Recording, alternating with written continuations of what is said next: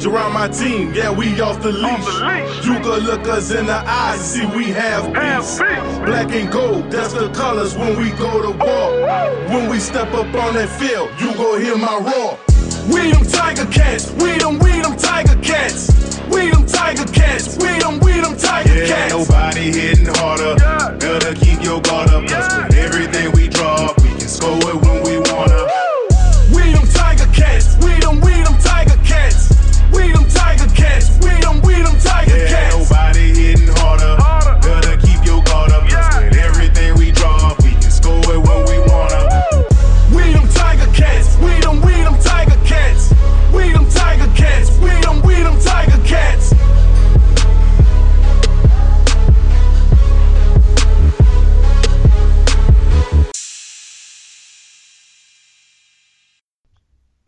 to Podski Wee Wee. I'm Josh Smith.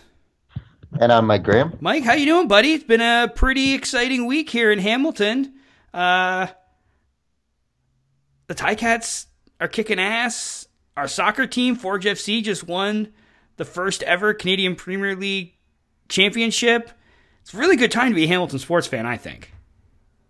Yeah, it is, and you also got the uh, the basketball team that started there last year. I believe they were in the finals as They were. well. They were. They, They made it to the didn't. finals. Uh, they didn't pull it out, but uh, you know, a very successful year for Hamilton sports teams for sure. I was really worried when the Hamilton Honey Badgers, that's the basketball team you're speaking of, when they got to the finals and lost, and with how good Forge had done, Forge was one of the best teams in the entire CPL this year.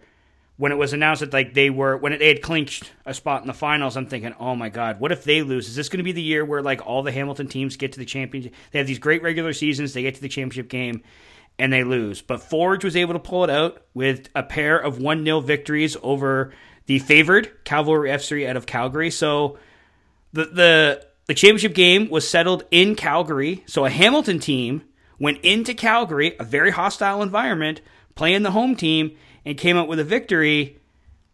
Could that repeat itself in about three weeks? I hope so. I hope so too, my friend. It's kind of funny you mentioned that. You know, the soccer team goes into home stadium and plays the team in the championship. And I believe the Honey Badgers went to Saskatchewan and Yep. played.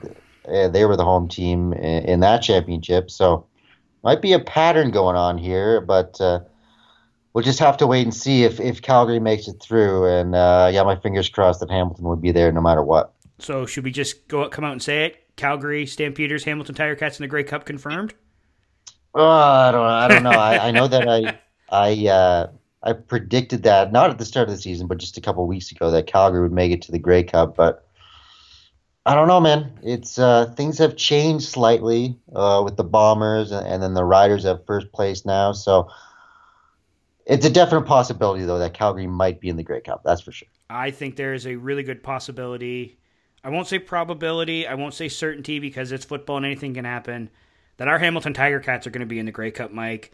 15 and 3 record, 9 and 0 at home for the first time ever. They are just the eighth CFL team to accomplish that feat. I didn't realize that so few teams had gone 9 and 0 at home. I know they've only been playing an 18 game schedule for you know 30 something years or whatever it is. I think it was like sometime in the mid 80s. I think they went to an 18 game schedule. But still, to be just the eighth team to go 9 and 0 at home, to have to tie the record for the best record ever for an East Division team. There's been a lot of talk, especially revolving around coach of the year, that the Ticats were expected to be this good, that the reason that Orlando Steinauer might not be the front runner for coach of the year is because Hamilton was expected to run away with the East. We can we can agree to that, and we can enumerate the reasons why the Ticats had it rough this year, losing Jeremiah Masoli, Delvin Breaux, Luke Tasker. The list goes on and on. Sean Thomas Erlington, Adrian Tracy. Jamal Westerman. Did anyone anyone at the beginning of the year predict a 15 and 3 record for the Ticats? Pardon me. I, I don't think so. Like maybe you're probably thinking 12 and 6, maybe 13 and 5 if things bounce bounce the right way. But 15 and 3, I don't think there's anyone out there, even even the most homerish of us Ticat fans, I don't think anyone would have predicted 15 and 3 to end the regular season. No, I, I know. I sure didn't. You know, I thought this team was very talented, uh, very well coached. You know, everything was in place, but I just had that, uh, you know, negativity in the back of my brain as being a Ticats fan that they'd finish nine and nine, no matter what. And obviously, I was wrong, and, and glad to be wrong. Fifteen and three is a is a dream record. That's a you know, that's a that's a Stampeders record or, or a very good team, obviously, but uh, no, not my wildest dreams. Maybe eleven wins, maybe, um, but fifteen, no way. And they've won, I think it's ten of their last eleven, and the one loss was a one point loss to Calgary on a mm-hmm. blocked field. Like you know what I mean? Like this team has been rolling since about the beginning of August. Like they lose to the Riders in Dane Evans' first game as a starter. And ever since then, they've pretty much been unstoppable. This game in particular was it was rough. I think it's fair to say this was not the most entertaining of football games. The Ticats did win, however, they beat the Toronto Argonauts. Uh, what was it, twenty-one to eighteen? I think was the final, something like that. You know, it, it was it's yeah. such an unmemorable game um, that it's it's tough to to even remember. Ah, yes, I'm looking at the score right now, 21-18. I was correct. Score. Um, there's not a ton really to talk about this. There's there's positives and negatives, but this was a game played mostly with backups. This was game that was was really two teams playing in a game that that didn't matter. But the one major positive from this, and the first thing I want to talk about, is the play of Cam Marshall. 18 carries for a buck 09, two touchdowns, three catches for 24 yards.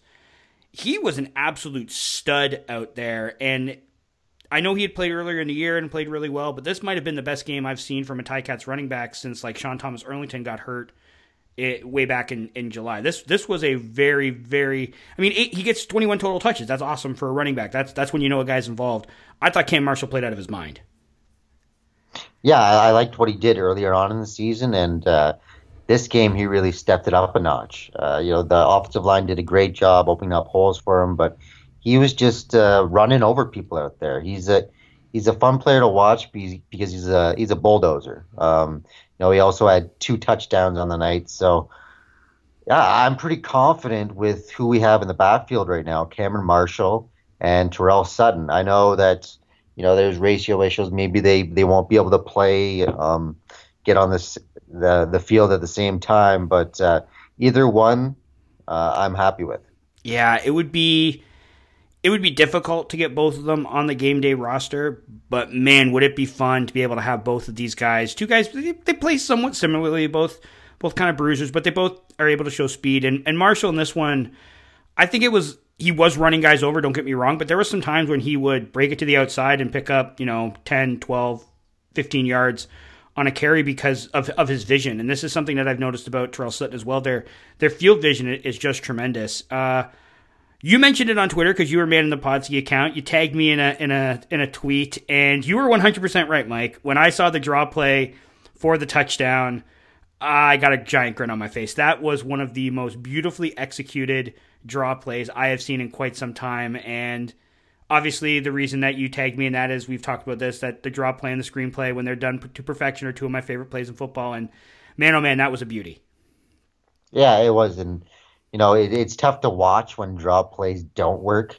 Yes. Same with uh, uh, screenplays as well, but especially draws because you know there's that the the possibility of getting stuffed, you know, five yards in the backfield. But uh, obviously on this one, uh, that did not happen. You got to give a little kudos here to the offensive line. I think um, playing, I think four of five starters. Sad, I think Darius Ciraco was the only starting player to play in this game on the offensive line. They paved the way for Marshall to have over 100 yards rushing, and they allow one sack. I didn't feel like the quarterbacks were pressured all that much. For an offensive line that was predominantly backups, I thought they had a hell of a game. Yeah, they played well, and once again, you know, it seems like every single position um, there's a tremendous amount of depth. Now I know that they were playing the Toronto Argonauts, but uh, they did they did a, a, great job out there. You know who else did a great job, and this I'm sure this is going to make you happy. Luke Tasker, seven catches for 90 yards, the leading receiver on the team.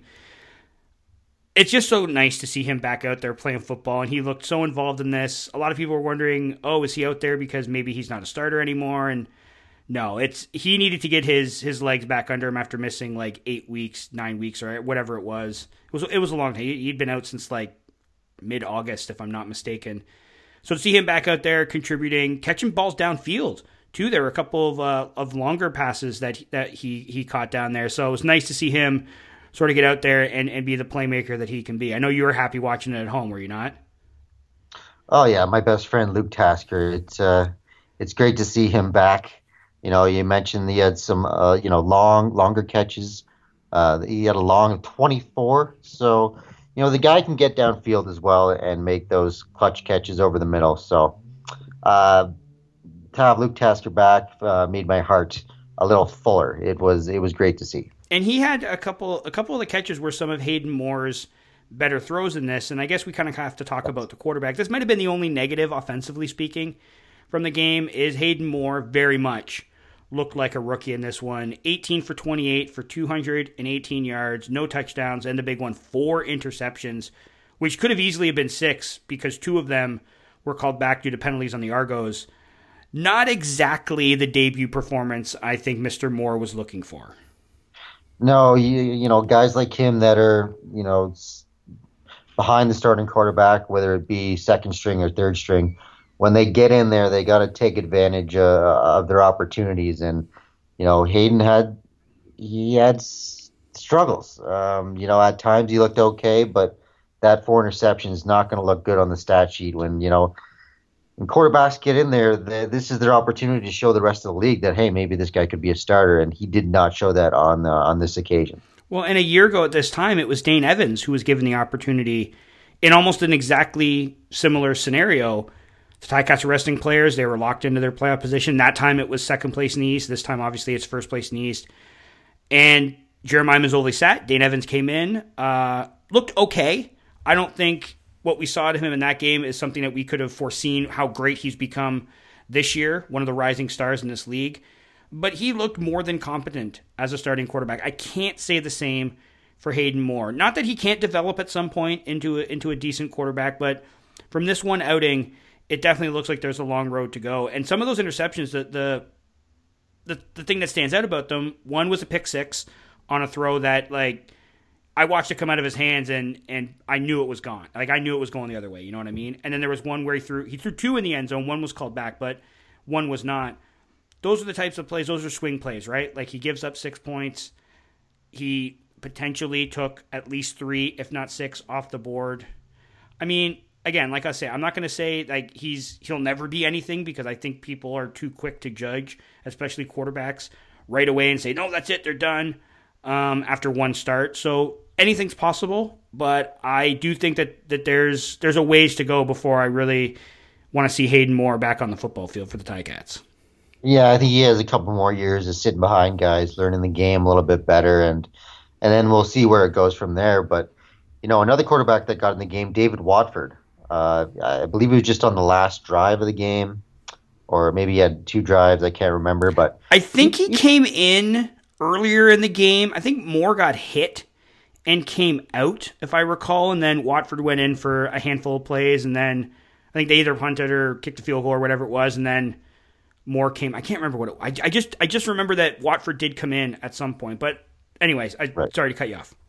No, it's all good. And he, but he he looked pretty good. You know, five of eight, 74 yards, uh, long of 36, and he he engineered that drive to get us into field goal range. So Hajrullahu could put it through the uprights, and we could uh, walk off the field with another win. So, you know, he's not really known for being a great thrower, David Watford, although he hasn't really had a chance to show it that much. But uh, I like what I saw from him. I agree. I think he did enough in very, very limited action to be considered this team's number two quarterback, quite frankly. There were a couple of throws on that last drive, one to David Ungerer, which was a great catch by the yes. rookie, uh, but it was a great throw by David Watford. And then there was another where Mike Jones came back on on a like Watford threw it to a spot. Jones came back to get it, dodged a tackler, picked up some extra. It might have been, I don't know if it was if, if that it might have been the second to last play of, of, of the series when Jones made the catch. I thought those two throws and, and the way that Watford kind of composed himself, I think it really showed that he should probably going into the playoffs be considered the true number two quarterback. Yeah, I'd have to agree with that. Just based on the performance today or last week, it was. Uh, it wasn't pretty for Hayden, and, and, David showed some things. So, God forbid if something happens, I, I, I think I'd rather have uh, Watford under center than uh, than Moore. Yeah, I mean, if either of those guys come in in a playoff situation that's not an absolute blowout for the Ticats, like, I mean, I think we're in trouble either way. But Yeah. uh, defensively Yeah. speaking, not a ton to really talk about in this one. Again, a lot of backups played in this game. The one thing I did notice, and I'm curious if you noticed as well, there was some there's some poor tackling in this one, both in the area of like bringing down receivers and running backs, and also in trying to bring down Dakota Prukop. And you know, all due respect to him and, and Michael O'Connor, they both they both were able to evade some some oncoming rushers, but it seemed like there were times when he was shedding guys and guys were just slipping off him. It's one of those things where we're kind of looking for something to talk about here, I think. But at the same time, it was something I noticed throughout the game and was made me wonder, like with all the pressure they were because they got after these guys, they only got I think they only got one sack, maybe two. Uh, I'm gonna have to look, but they were get, they, he did that too. they were getting after these guys, and they only brought them down. Uh, yeah, they brought down two. Yeah, you're right. They had two. They had two sacks in this game. But imagine if this was Ja'Gared Davis, Dylan Wynn, guys like that in there. They would have eaten these guys for lunch. But the the the piss poor tackling is something that really sort of stood out to me defensively speaking. Yeah, and I think that's you know when the starters are in there, they'll they'll get the job done. Um, but yeah, I think it's something that needs to be spoken about before we go into the playoffs. You know, just wrap up, make the tackle. It doesn't have to be a big hit. Just uh, get the guy on the ground because you know it's going to be important, obviously, uh, in in the Eastern Final. Special teams wise, we had another trick play from our buddy Jeff Reinebold, the onside punt. Again, these types of things in these scenarios, what did we see? Was it an onside kick against Ottawa? Yeah, it was against Ottawa a couple of weeks ago. A lot of people were like, "Why are we, why are we trying these plays? Why are we giving these these tips out in a meaningless game?" I I thought it was a great way to practice it, quite frankly. Uh, I want to give a, a hat tip to our global player, whose name I'm going to butcher, Valentin Ganua. I know that that's not right, but he's the one that laid the hit that allowed for Justin Tuggle to recover the loose ball. It was onside punts. It, it's very CFL. It's it to me. It's one of the coolest plays we have in our league, and it was nice to see the Ticats once again, as they've done for the all the years Jeff Reinebold was here, able to execute this to near perfection. Yeah, and I don't have a problem with them doing it in a meaningless game. You know, it's it's hard to practice that. Um, you know, in practice, it, it's better to get it. You know, in a live situation, a live game. Uh, I don't think we're tipping our hat to you know anything we're going to do in the playoffs. I think that uh, whatever whatever we have planned, you know, we might have done early on in the season, but uh, you know, practice makes perfect. So I have no problem with them attempting it here. And it wasn't one of those ones where we've seen in the past where the ball's laying on the ground and like. I, do you remember? I think it was AJ Jefferson, who's now what Anthony Orange. I think he changed his name to. Do you remember when What? he? Ha- do you remember when he had one? What do you mean? What? He did that? He changed his name to Anthony Orange? I'm pretty sure AJ Jefferson is now Anthony Orange. no way. I'm almost positive. wow, I didn't hear that about that. Are you, are you messing with me? I'm not. You know what? I'm going to look it up right now, just because I I'm fairly certain that I don't know. they're the same I don't person. know, man. Uh, Anthony Orange, previously named AJ Jefferson.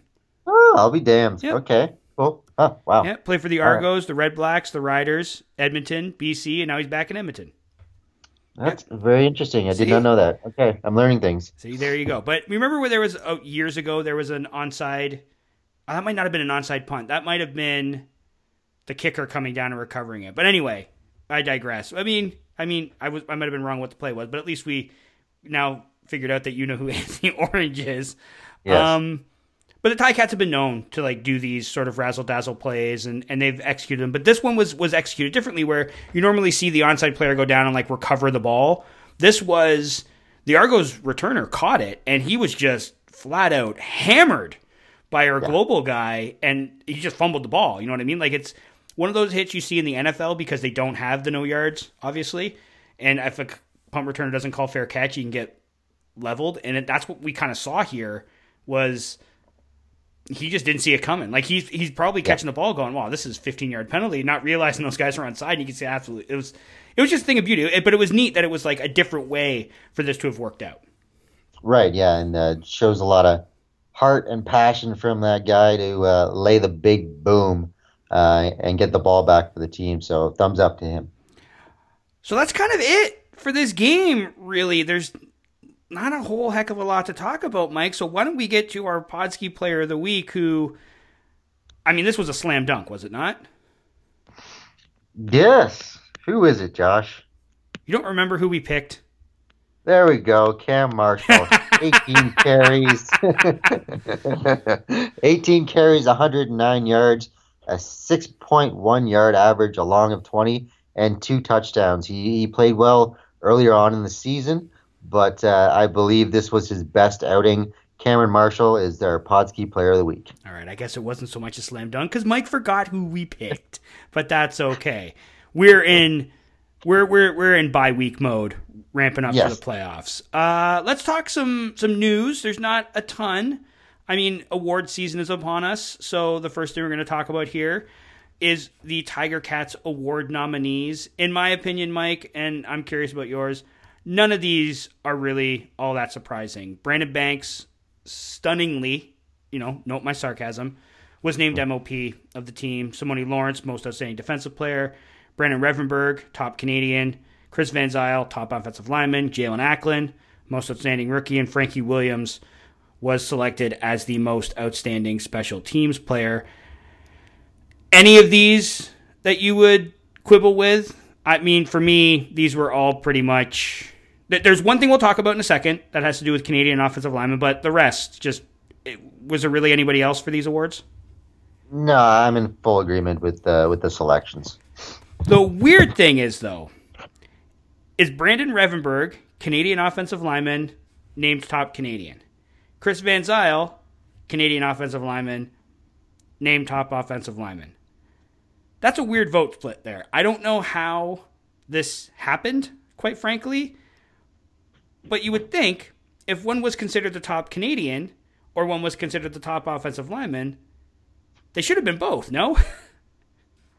yeah, you'd think so. Maybe they just, um, you know, the, the offensive linemen performed so well over the year. they just wanted to, uh, you know, give some love to Revenberg and also Van Zyl. But uh, it is a little bit strange. I will admit that. If I recall correctly from my time as a voter, you pick a first place, you pick your number one and your number two for each award.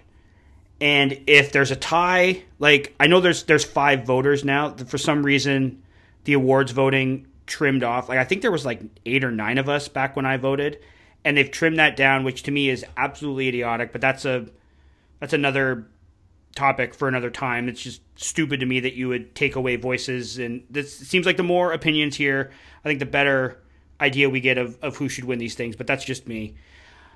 I, if I recall, it's you pick your top and then you pick your second. And I could I wonder if both of these guys were one or two, and then one of them wasn't two. Like let's say Brandon Revenberg had two first place votes and three second place votes for most outstanding Canadian, and Chris Van Zyl had two first place votes and two second place votes because someone else voted for I don't know Tunde Adeleke or something. You know what I mean?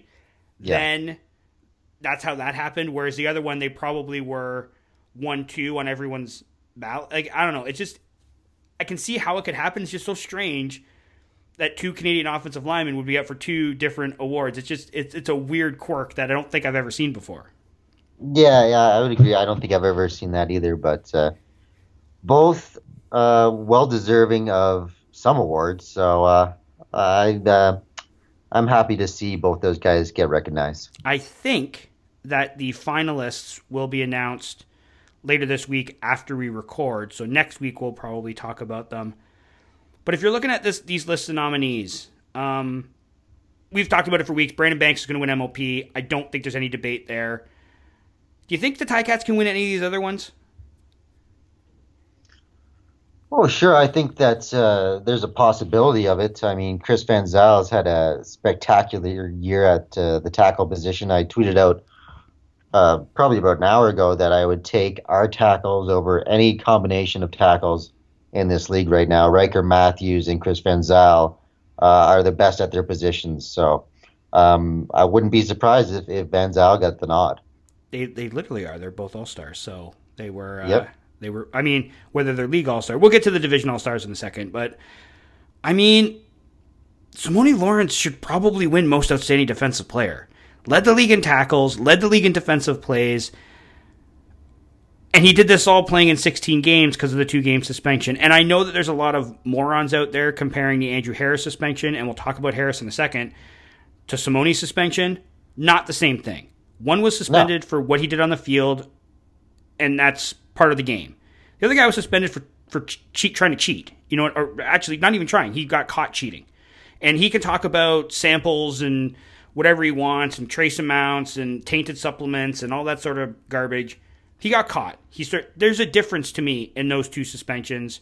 There's no question of what whether what stats Lawrence put up, which ones are tainted or not. There is that with Harris. So anyone making the, the distinction of, oh, they were both suspended two games, so neither of them deserve it. You're out to lunch. I don't Yeah, know. If he, I don't know if totally he will win it. Mike. I really don't know because I think there's some really like I think Henoc Muamba has a good shot at getting the East nomination, and I think Willie Jefferson i- is it, it, maybe the front runner for this. But Simone Lawrence had a hell of a season, and if he used to win most outstanding defensive player, I would not be surprised. Yeah, I wouldn't be surprised either. I mean, you know, last year we had Dean, and he seemed to be, um, you know, he, he took control of the linebackers, and uh, he was the he was the main guy. Simone kind of took a back seat, but this year he's front and center. He's the main linebacker, and he and he showed it on the field with his stats and his play. So, yeah, I would not be surprised if if he if he got the nod for the East, and and uh, it was a close vote for the defensive player of the year. I mean, he he deserves it. He's had a tremendous year, and the Andrew Harris comparison thing is just uh, that's just a dumb thing to, to to talk about. I mean, they're not even relatively close at all. So, yeah, I, I like Simone. He's he's had a tremendous year, so I wouldn't be surprised. What do you how do you feel about Andrew Harris not getting nominated for any of the awards for the voters in Winnipeg to take it upon themselves to say you got caught using PEDs and we think that should disqualify. There's no rule in the CFL that says a player suspended for PEDs cannot be eligible for postseason awards. There is in the NFL. I'm pretty sure there is in the NBA as well as Major League Baseball. I'm not sure about the NHL. They have their head in the sand about drug usage in hockey, so it wouldn't surprise me if there isn't uh, a rule in place that disqualifies them because hockey is stupid in that respect.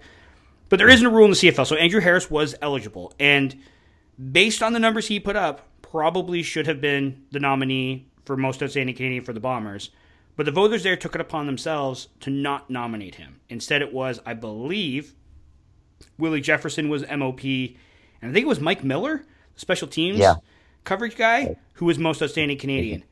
Where do you stand on this? Do you think it was right of the voters in Winnipeg to take a stand here and to sort of take it upon themselves to not give Harris a nomination?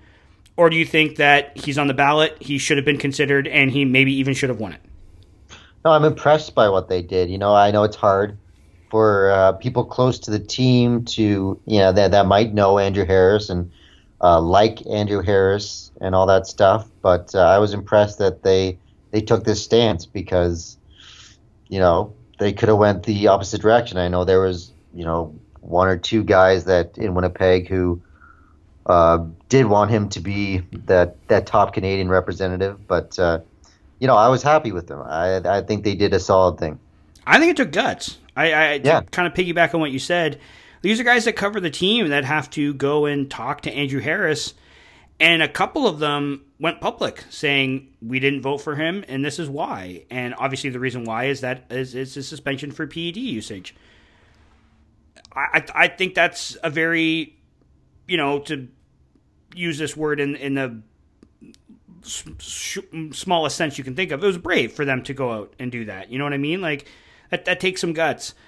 I think the CFL needs to this offseason implement a rule that says if you're suspended for PEDs, you're not eligible for postseason awards. Then you then you don't have to worry about this debate springing up a year from now. For all the changes the CFL makes to things that are unnecessary, this to me seems like the easiest thing in the world to get fixed so that we don't have to deal with this should he, shouldn't he, a year from now or five years from now or ever again. Yeah, yeah, it's it's an easy fix. Uh, can be quickly implemented. So, I would um, I I would think that they would do that in the offseason quickly. So, do you remember at the beginning of the season when you and I sat down and did our predictions for the year? We did how everything would finish. We picked our award nominees. I think we might have picked our award winners, and we did the over unders. We're going to get to that in a, in a few weeks. We're going to go back and look at all those. But at that time, we decided we weren't going to select the most outstanding rookie candidates because of how difficult it is at the beginning of the season to know which of these guys is going to get a chance, who's going to play, all that other sorts of stuff. So I put it on the show, shout it out to listeners, put it on Twitter, said if you can select, if you correctly select who wins most outstanding rookie this year, free t shirt from the shop, free any piece of merchandise you want from our t shirt shop. We now have our most outstanding rookie candidates, and we got 12 submissions last year. We are down to two people Jaelon Acklin. Someone picked Jaelon Acklin, and someone picked Nate Holley from Calgary.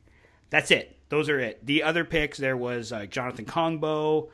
Uh, you know what? Let me pull up. I'll, I'll, I'll bring them up and I'll, I'll tell you what all of them were because looking back on it, you're like, oh man, I forgot about that guy. Uh, Jonathan Kongbo, uh, Crockett from Ottawa, which isn't. If, if he would have played all season, I think he would have had a really good chance to win that award. Uh, Drew Desjardins, Jaelon Acklin, Shane Richards, Nate Holley, Max Zimmerman, Paul McRoberts, Nikola Kalinic, who was, oh, I knew he wasn't going to win it, but man, he's my dude. Uh, Alex Fontana, Lucky Whitehead, and Carlos Henderson. So some names in there that we maybe have forgotten about already, uh, and a few that will be around this league for some time to come. But we are down to Sandra, who picked Jaelon Acklin, and Deb, who picked Nate Holley. I don't think either of those guys are going to win the award. I think this is going to come down to Dakota Shepley and Jake Wieneke from Montreal. So, I mean, congrats to Deb and Sandra for at least getting the two team nominees correct. Obviously, yeah. that's better than you and I would have done at the beginning of the year, but I guess we'll have to wait and see as to who pulls down the divisional nominations and then who ultimately wins the award. But they're our last two standing as of right now. Yeah, thumbs up to them. It's you know, as you mentioned, you know, it's so hard to pick rookie of the year candidates at the start of the season in the CFL because you have to consider, you know, did they play in the NFL and you know uh, many factors. So, so thumbs up to them for getting, you know, at least partially right. All Star time, Mike. The Ticats had 13 players selected as East Division All Stars. It's a who's who. It's the guys you expected: Brandon Banks, Bralon Addison, Chris Van Zyl, Ryker Mathews, Brandon Revenberg, our boy Dylan Wynn. Oh, speaking of, did you see that he responded to our inquiry about Rick Rude yes. or Val Venis? Yes, I did. Very and good. in case you don't follow us on Twitter, just listen to the show. Uh, it's really kind of neither. He said he needed a sack dance playing with Shawn Lemon. Well, I guess when they were in Toronto together, and he did the swivel hips, and someone gifted it, so it took on a life of its own. So he kept it, but he did say he does not cut his hair during the regular season. So therefore, in his opinion, it's ravishing Rick Rude. So we have we can now say it's Rick Rude inspired, can we not? Yes, we can, and uh, I'm glad that it's Rick Rude. No, no offense to Val Venis, but uh, you know Rick Rude's the original, and uh, he absolutely, did it best. So. Absolutely. Uh, okay, so uh, digression aside, Wynn was an All Star. Ja'Gared Davis, Simoni Lawrence, Delvin Breaux, Richard Leonard, Tunde Adeleke, Lirim Hajrullahu, and Frankie Williams. All of them, I believe, are well deserving. I am a little surprised that Delvin Breaux, who missed like half the season, I believe, with injury, was named a Division All Star. But that's really the only guy on this list that I would go. I would scratch my head about. I think that that has a little bit more to do with his name recognition than maybe the season he had in 2019. Yeah, I would agree with that. You know, as you mentioned, he was out for a long period of time with injury, and then and also he wasn't exactly his shutdown self. So, uh, yeah, I, am not sure if he totally deserves the All Star nod this season, but uh, the the guy's an All Star in general for sure. 13 All Stars is plenty, but there are four guys that I think should have also been considered Cariel Brooks, who was an All Star last year, was not named one this year. He was beaten out for the halfback spot by Greg Reid. So I, you can't quibble too much. I think Greg Reid had a had a very very good season. So I mean, you can't give everyone on the Ticats the All Star nomination, but I feel like Cariel Brooks maybe maybe got a little under the radar. Rico Murray was another guy that I thought had a tremendous year at Sam linebacker. He was beaten out by Patrick Levels, which is again you go okay, Patrick Levels had a really good year with the Alouettes, but I still think Rico should have been given some sort of recognition. Mike Filer, I think to me, Mike should have been the All Star center from this team. I don't know if you saw the piece written about him, about uh, him coming back this year and how the team took him aside and said, "You've gotten too heavy. You're slower. You're not as good as you used to be." I think Steve Milton wrote it for the Spec uh, about a week or so ago, and he took it upon himself to trim down, to to take care of himself more. I think it's something like he's down like 40 pounds or something like that from his playing weight last year. And uh, I think it showed. I think he had a tremendous year this year. And last but not least, this is going to be maybe the biggest debate we have, probably the only one we're going to have here. I think Dane Evans should have been the, the quarterback over Vernon Adams. I know Vernon Adams had a great year. I think Dane Evans was better. I, I really do. I think if you look at what they both did, I mean, I think Adams played four more games than Evans did. I think their numbers are very comparable, and you you look at just what Evans has done week in week out. I I, I got to be honest with you, Mike. I think he should have been the the nominee at, at quarterback here. Yeah, that's a tough one. Um, maybe because Vernon Adams played more games, that's why he got the nod. But you know, he had 24 touchdown passes. Dane Evans had 21, so he's, you know, pretty damn close, especially when you consider the uh, game difference. Um, rushing TDs, Vernon Adams had 12, so that that's probably one that of the big might be what you, what what did you know what I mean? Because everything else is relatively close. I don't think Evans has even half of that amount in rushing TDs, so that might be yeah but I would yeah, be curious to look go look back on his rushing TDs. How many of them are the one yard plunges? Because mm-hmm. in that scenario, and this is no knock on on Adams, I think he's a is a worthy All Star QB for the East. I just think Evans is slightly better. Like to me, this isn't an egregious. This isn't like they selected him and it's like how dare they? Like this, it's not like they put chose Dominic Davis as the All Star QB. You know what I hmm. mean? This is varying degrees, but it's it's something for us to talk about. I'd be curious to go back and look and see how many of those touchdowns that Adam scored were designed runs versus one yard QB plops, as you, you so eloquently call them. Because Dane Evans isn't asked to do that in the Ticats offense, at least not after he took over the starting role. I think David Watford has something like six rushing touchdowns this year.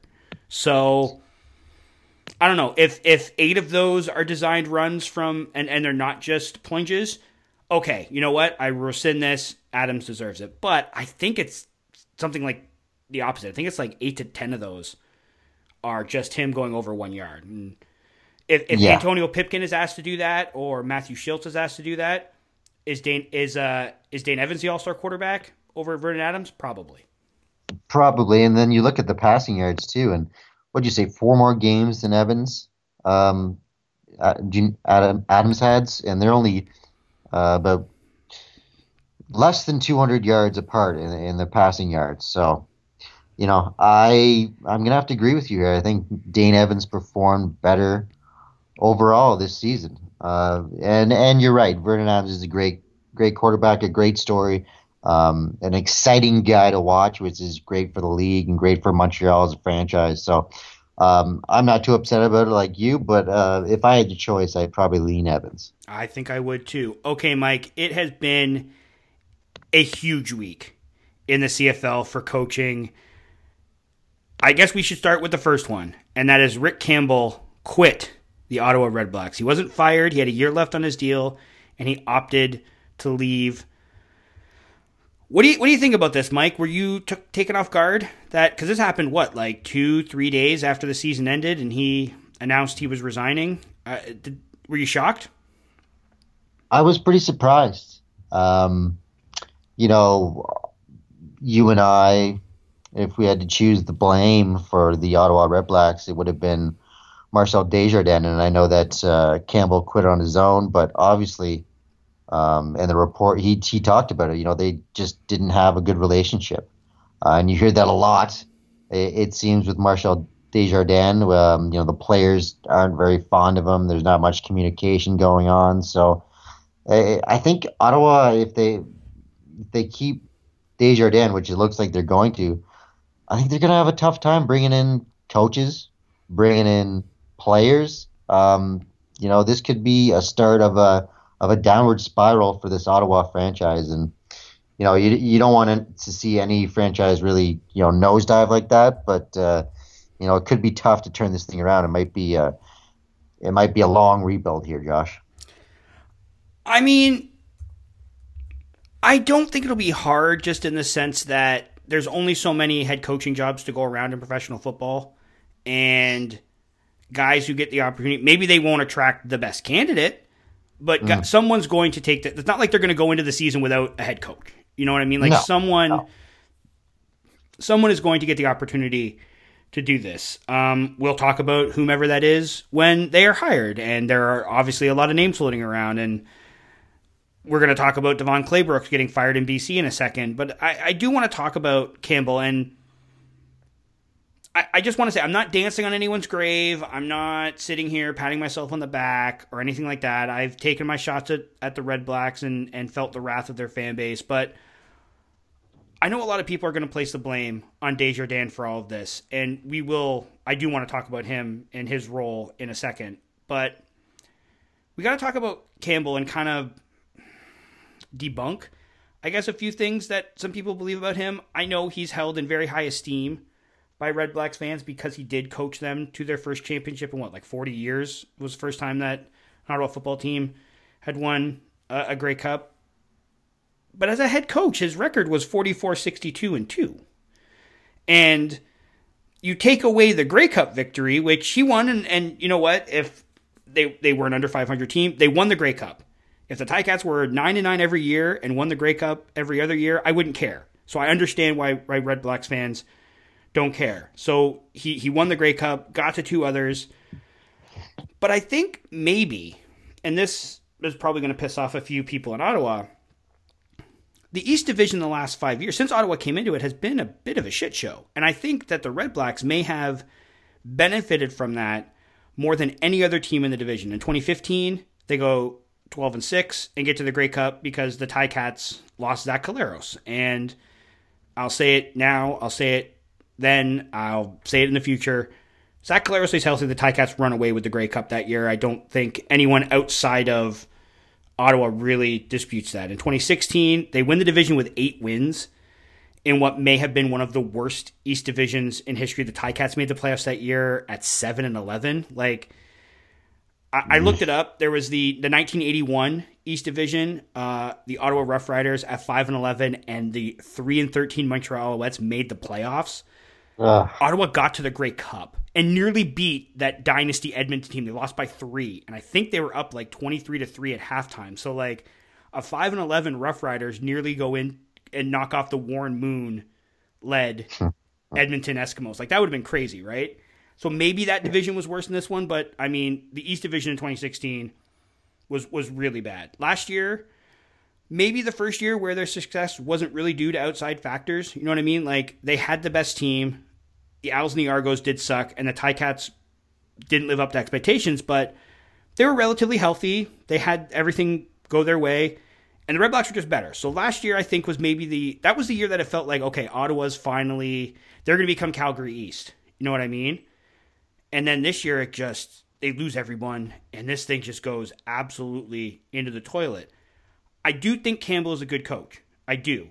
I just don't think he's as good as Red Blacks fans like they put him in like the John Hufnagel, Dave Dickinson conversation right now and I don't think that he's mm-hmm. in that. I think like I said, they're the one team that benefited the most from the terribleness of the East over the last decade. And that's I'm not trying to take anything away from their success, but they got to a Grey Cup and won a Grey Cup as an under 500 team. They got to two more, one absolutely 100% earned, which was last year. They were the best team by far in the East Division a year ago. I just don't know if if he's I think that that, that one championship has people thinking he's better than he is. And again, I say I think he's a good coach, but I don't know if he's one of the best coaches in the CFL. You know what I mean? Yeah, I know. I know what you mean. I wouldn't put him up in that uh, upper echelon as well. So, yeah, and it's hard to really believe in a coach that always looks confused. But uh, I digress on that one. Um, but uh, you know, I, I, think that his record's not great, obviously. Um, and but this year, you know, he took a lot of those losses this year, um, and he just he just didn't have the talent. So, um, you know, I think I think the wrong person lost his job. I I still think that uh, the GM should have been the guy to uh, fall on the knife. And let's talk about the GM. And this is where I will take a little bit of a victory lap because I said since day one when he was hired by the Red Blacks that I thought Marcel Desjardins was a fraud.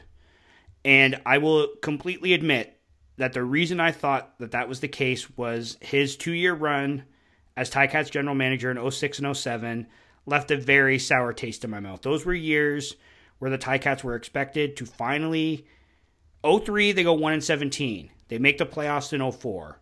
05 I think they go something like 3 and 15, 4 and 14, I don't remember.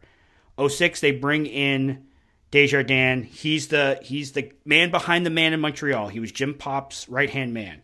We're getting Montreal's guy. He's going to turn it around. Two seasons here, the Ticats were absolutely awful. Four and 14, three and 15, didn't even come close to the playoffs. I mentioned Campbell's record as a head coach. Desjardins' record as a general manager 51, 91, and 2.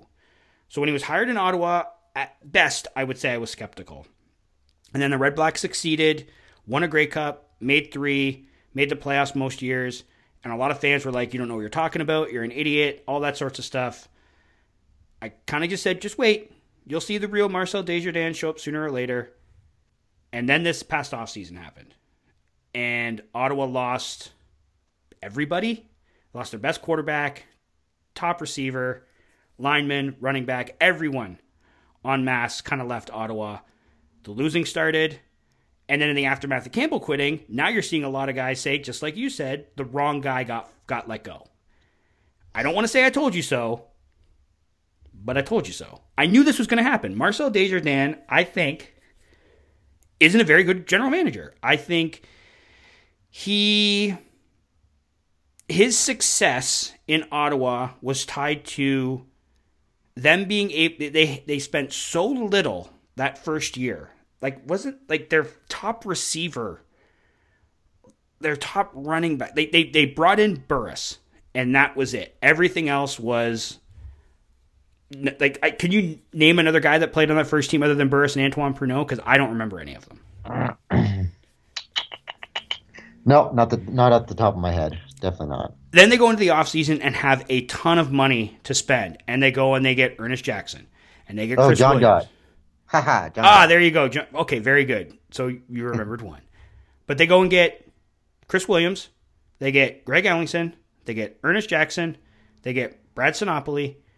They load up that team because they had so much money to spend, and then they start to win. And they had a great year, twelve and six, lose the Grey Cup. Next year, he's he's he I think this past offseason is what is what people need to expect from Desjardins. I don't know if he's handicapped by an ownership group that doesn't want to spend money. He says he spent to the cap. I am skeptical of that. Obviously, I don't know yeah. what it is, but I you look at that roster and who did they spend money on? If they did, they overpaid uh, a ton of guys. That, exactly. Like Brad Sinopoli's probably making good money and deserves it. He's one of the best Canadian receivers in the game. This past season, notwithstanding, he's still a talented player. He's probably one of their higher paid players. But they lost a $450,000 quarterback. They lost a $200,000 receiver. They lost a $200,000 offensive lineman. William Powell wasn't making much money, so that's you, you swapped him out for someone else. That's not much. But who did they give money to? Where like they did just sign a bunch of guys to extensions. Maybe he, that's what he that's going to be his out. Like, oh yeah, we spent to the cap because I used all the excess money we had to get these guys bonuses. Uh-huh. You know what I mean? But I think if Desjardins would have been fired, then Campbell probably would have had to go too. Because how many times are you going to see a GM come in with a head coach already in place? That's very, very rare. But if the choice was between one of these two guys, Ottawa got this wrong. It should have been Desjardins. I think it's very possible that we have not seen the Red Blacks sink to the depths that they can sink to yet. This might not be rock bottom. 2019 might not be rock bottom for this team. And if they don't get, here's the thing too, Desjardins got one year left on his contract. If they don't get this head coaching hire right, and who knows if they will, and they stink again next year, are they starting all over once again a year from now? Because you can the head coach, you, or you can the general manager. Like I said, you don't really keep the head coach in those scenarios. So I don't know, man this could be sort of the start of them being in the basement for quite some time. Yeah, yeah, and it's going to be a test for their fans. You know, can they um, endure a couple more years of losing? Uh, I don't know. I hope so, but uh, it's going to be interesting to see. It, you know, it's it's going to be a tough fix. I think. I mean, they they don't have any you know pieces in place that uh, I'm impressed with. So I mean, Toronto has a has a tough go ahead of them as well. Um, Montreal and Hamilton look to be pretty well settled for you know they're going to be good next year and years beyond. Hopefully, Hamilton, anyways. Um, but yeah, it, it's going to be interesting to see who you know steps it up, Toronto or Ottawa. And I would have to go if I were to guess. Um, I would say players would rather be involved with uh, a guy like Pinball than a guy like uh, Marcel Desjardins. I agree. I think the Red Blacks are going to throw a ton of money at a quarterback and mm-hmm. then be in the same situation BC was this year where they didn't have any money to spend on anyone else. Like they have a pretty expensive offensive line because they keep spending and this is another thing that I don't really understand about Desjardins. I think he's been at the helm of 7 drafts and in 6 of those they've drafted an offensive lineman in the first round. I get offensive line depth is important but at some point you have to pick another from another position. Yeah, you got to spread it around a little bit. I mean, there's there's talented players, Canadian players that aren't offensive linemen, and like you said, it, it's very important, obviously. But uh, you know, there's guys out there that you could pick, you know, in the defense or, or wherever that could contribute to the team as well. And there's only five starting positions, and I don't know if you want to start five Canadians along the offensive line. Like Ottawa's offensive line this year was an all Canadian unit, and they were terrible.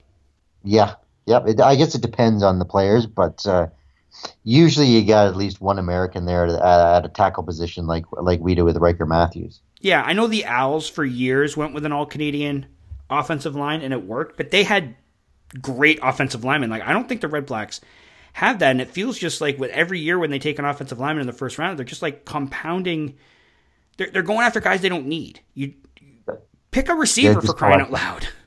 Yeah, yeah, you gotta.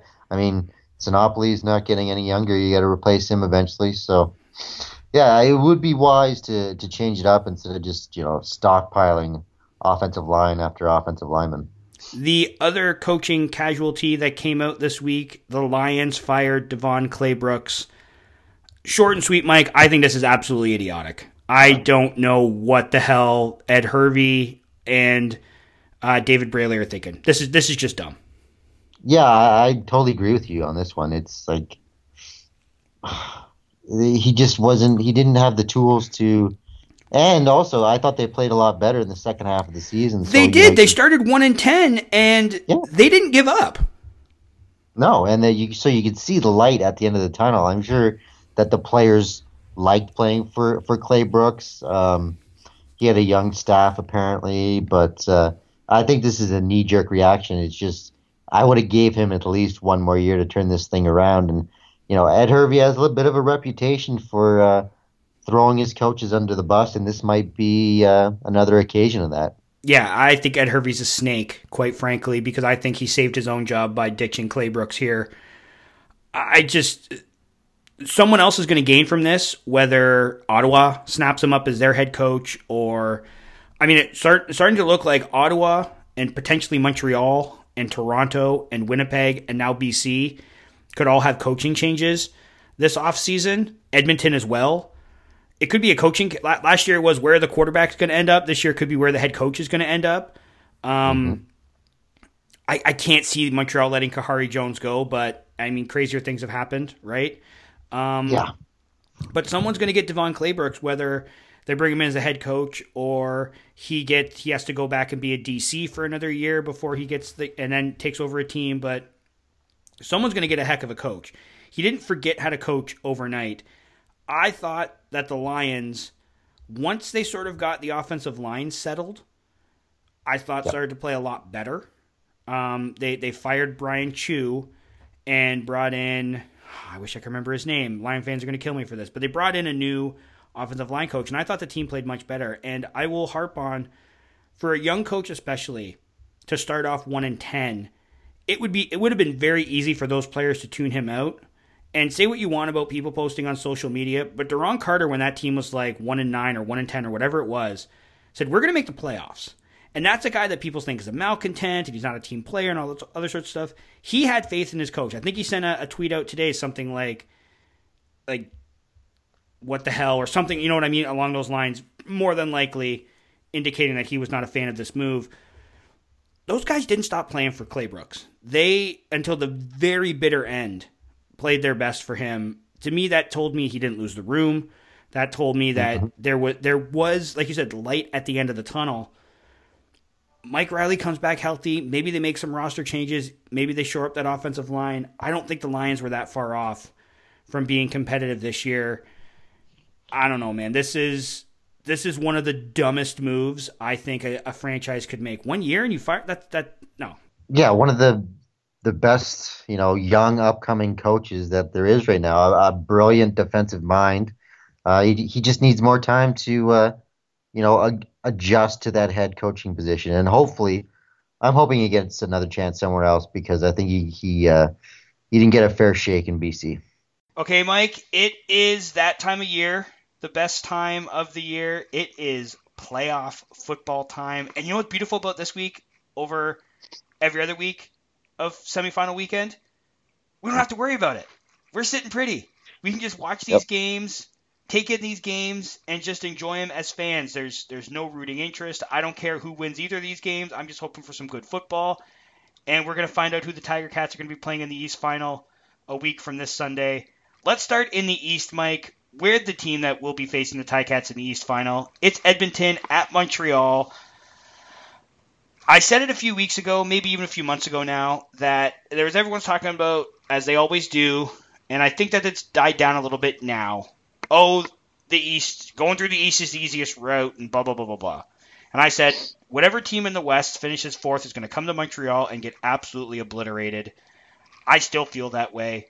I don't think Edmonton has a hope in this one. I think the Alouettes are just going to wipe the floor with Edmonton in this one. What do you think? I can respect that, but I think it's going to be a little closer. Um, you know, Trevor Harris is back in the lineup with the Eskimos. Uh, the the offense of Edmonton's is much better with him behind center.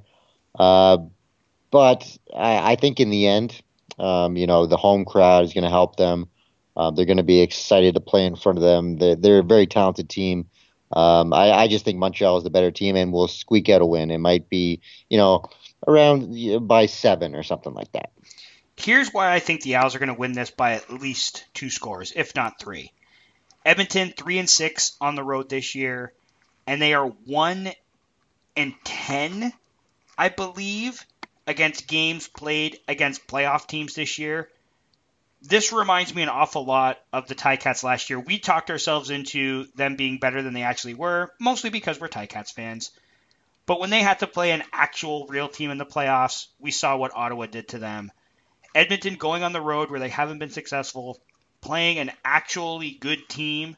And and it is, the Alouettes are the only team that Edmonton the only playoff team that Edmonton beat this year.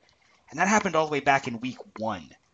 I just, I honestly just don't see this ending any other way than the Owls just handing Edmonton their lunch and booking their trip to Hamilton for the East Final. Well, I, I think that Edmonton has some things going in their favor. You know, they have a very strong offensive line. Um, I like the running back they've been using over the last couple of weeks.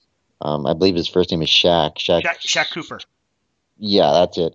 Uh, I, I think he has a little bit of a different dimension than CJ CJ Gable. Um, you get those guys going, maybe they have a shot. But uh, in the end, Montreal will prevail in this one. The West semifinal to me is way more interesting. Oh, so before we move on, I forgot. We're both taking the Als in this one. Yeah, yeah. Okay. The West semi, Winnipeg at Calgary. Man, I was really hoping the Stamps would drop to third place. We didn't get that. But them playing on semifinal week is is different. I think we've only seen that once, maybe twice in the last like eight years or something. So this is a little bit different for them. Playing a Winnipeg team that beat them twice in the regular season, though they lost at McMahon Stadium. What do you think, man? Where, where do you see this one going? This this to me, I know there's only two games this weekend, but this to me is the much more intriguing of the two matchups. Yeah, I would I would have to agree with that. Um, you know, a couple weeks ago, I, I thought that Calgary was going to make it to the Grey Cup, but uh, you know, things have kind of changed in Winnipeg. You know, Zach Collaros had a really good game in his one start of the season uh, against the Stampeders and, and won that game. Um, I, it's supposed to be. I know the weather can change very quickly in Calgary, but it's supposed to be, I believe, around minus twelve um, for that game, and I think that lends itself to the running game, and I think that Winnipeg has a stronger running game than Calgary. I think by the end of the game, the offensive line is going to be pushing those guys around. Andrew Harris is going to be, you know, racking up the yards, and uh, I know it's tough to tough to pick Winnipeg in this one, but I'm going to go with them. I think they they edge out the Stampeders in a very tight game. I don't like going chalk, picking the home team. It feels lame. I, I kind of agree with you though, Mike. I think I think this is going to come down to the run game, and the Stamps had the worst rushing offense in the CFL this year. That in and of itself speaks for where the Bombers have an advantage in this one. Like I want to say Calgary because it's the easy answer, and it's it's more than likely the right one. But I think the Bombers can go in there and steal this one. I really, really do. We haven't seen a third place team make it to the Grey Cup since 05, which was Edmonton with Ricky Ray made it to the Grey Cup, and I'm pretty sure they I think they won it in 05 if I'm not mistaken. Mm, yeah, I believe so. I think the Bombers can do it too. I not win the. I don't know if they. I mean, I, I they can win the Grey Cup, but I mean, what about the Zach Collaros Revenge Tour here? Goes against Calgary first. Never played for the Stampeders, but they did beat him in his only Grey Cup appearance so far in his career. To head to Regina to face off against the team that traded him away this year, to potentially head to the Grey Cup and play for the team that at one time thought he was going to be their decade-long franchise starter. I mean, it's it's kind of a brilliant story and almost a Hollywood-like story that probably won't happen but I, am with you, man. I think I'm going to take the Bombers in this one. I think you're right. The run game in this is going to be the difference. If it is as cold as mm-hmm. as you are saying it, it could be in Calgary on Sunday, and it comes down to the running game, I think the Bombers. I mean, I know the Bombers have the edge. I, think I think they squeak one out here. Yeah, and you know, you mentioned Zach, and it just adds adds to their offense so much. You know that you have a guy behind center who can actually throw the ball effectively. And you know, semifinals don't really draw that well uh, traditionally in markets. You know, a lot of people don't show up, and if it's that cold, I, I don't see Calgary having this massive home field advantage. I, I, don't see a lot of people showing up to this game. So, yeah, I, am I'm, I'm going to go with the Bombers, and you know, we, we might be wrong on this one, but uh, you know, it just feels right right now that the Bombers are going to go in there change things up, beat the Stampeders, get them the hell out of the playoffs early, and uh, and we'll see Winnipeg, Saskatchewan in the Western Final. Well, and this isn't a knock at Stampeders fans if they if they don't come out in droves for this game, but they're so used to being in the West Final, and the Grey Cup is going to be in Calgary. Right. That I could see some some of the like the diehards are going to be there. They're always going to be there, right? But I could see some of the some of the casual fans, maybe people who have already plunked down money on Grey Cup tickets, going, I mean, our team's really good. I'm only like I'm a fan, but I'm not a super fan. So if it's a little cold, maybe I'll just watch from home. Like I, you're right. Semifinals don't tend to do big box office, or they they clearly don't do as big a box office as the finals because there's still one game left to play. maybe Stamps fans are also going, well, maybe we'll head to Regina for the West Final. Or they're what I think most of them are thinking, the, the ones that are on the fence about going to this game are, well, we got tickets to the Grey Cup in two weeks, and the Stamps are probably going to be there. You know what I mean? And and you yeah. can say that's arrogant thinking, but they've been to the last three, and I mean, there's no reason to think that they can't get to this one. So yeah, I don't know if the uh, if the crowd will be as robust as it should be for a playoff game. The one in Montreal is going to be. I think they're like less than 2,000 tickets away from a an official sellout. And they might even open up some extra areas. But that's that's a playoff starved team. They haven't been to the playoffs in like five years. There's excitement around that franchise for the first time in half a decade. So I understand why why people in Montreal are, are snapping up tickets. But I think that with uber success, which is what Calgary's had, and there's no denying that, that can come a little bit of complacency, especially for a playoff game that's semifinal weekend as opposed to the hosting the West Final. Yeah, and like I don't think it'll just be friends and family out there, obviously, but no. I, I, think it'll just be a re- it'll be a regular regular season crowd. Uh, you know, 25, 26,000, something like that. But yeah, it's uh, I'm really looking forward to this one though. I, am really, really, you know, you said you didn't uh, weren't really cheering for anyone, but I, I'm cheering for the Bombers to beat the Stampeders. well, you're are you cheering for the Bombers or are you just cheering against the Stampeders?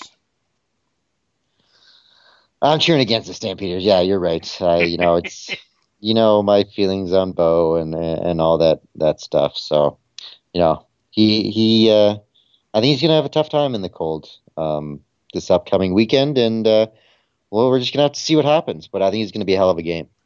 I think it's gonna be a hell of a game too. I, I playoff football, man. There's there's almost nothing better than it because it's one and done and anything can happen. A ball bounces a weird way and the favorite is eliminated. So we're going to get two great playoff matchups this weekend. We're going to get two more a week from now and then we're going to be talking Grey Cup and this this is what it is what we play for. The Ticats have had a hell of a football season. 15 and 3, 9 and 0 at home.